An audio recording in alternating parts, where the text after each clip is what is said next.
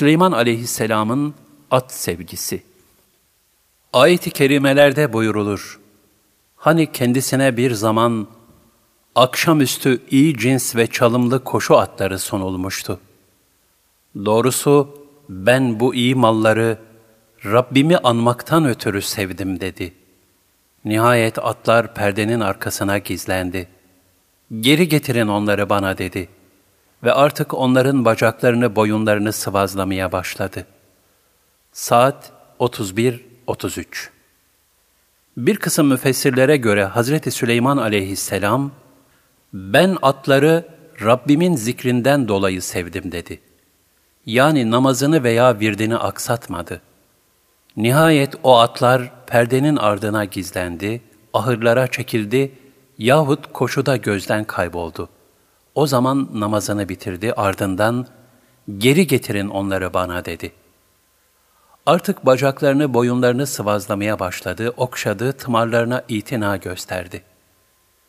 Fahrettin Razi'nin beyanına göre, İslam'da olduğu gibi Hazreti Süleyman'ın şeriatinde de savaş için at besleyip yetiştirmek müstehaptı. Bir gün Hazreti Süleyman atları teftiş etmişti.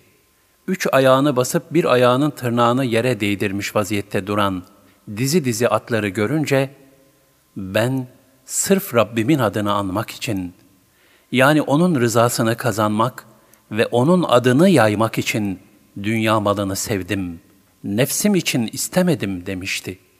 Sonra seyislere atları koşturmalarını emretmiş, hızla koşan atlar gözden kayboluncaya dek onları seyretmiş ve ardından at bakıcılarına onları bana getirin diye emrederek getirilen atları sevip okşamıştı. Böylece Rabbin kudret ve sanatının güzel bir tecellisini müşahede etmişti.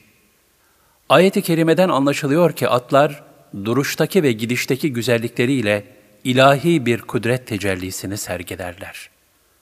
At, tarih boyunca cengaverlerin kahramanlık, zafer, fetih ve asalet müjdecisiydi.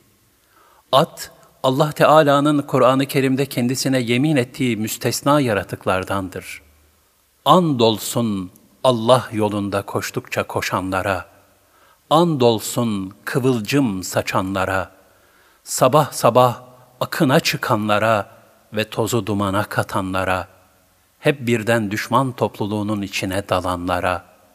El-Adiyat 1-5 Resulullah sallallahu aleyhi ve sellem atlar hakkında şöyle buyurmuştur. Kıyamet gününe kadar atların alınlarına hayır yani ecir ve ganimet düğümlenmiştir.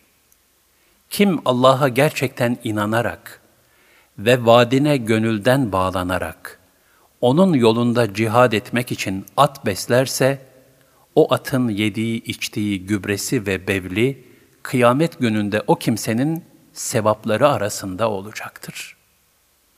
Atlar ruhi bakımdan insanlara en yakın mahluklardır. Harbe girecek süvari, atını kendi hissiyatına uygun olarak seçer.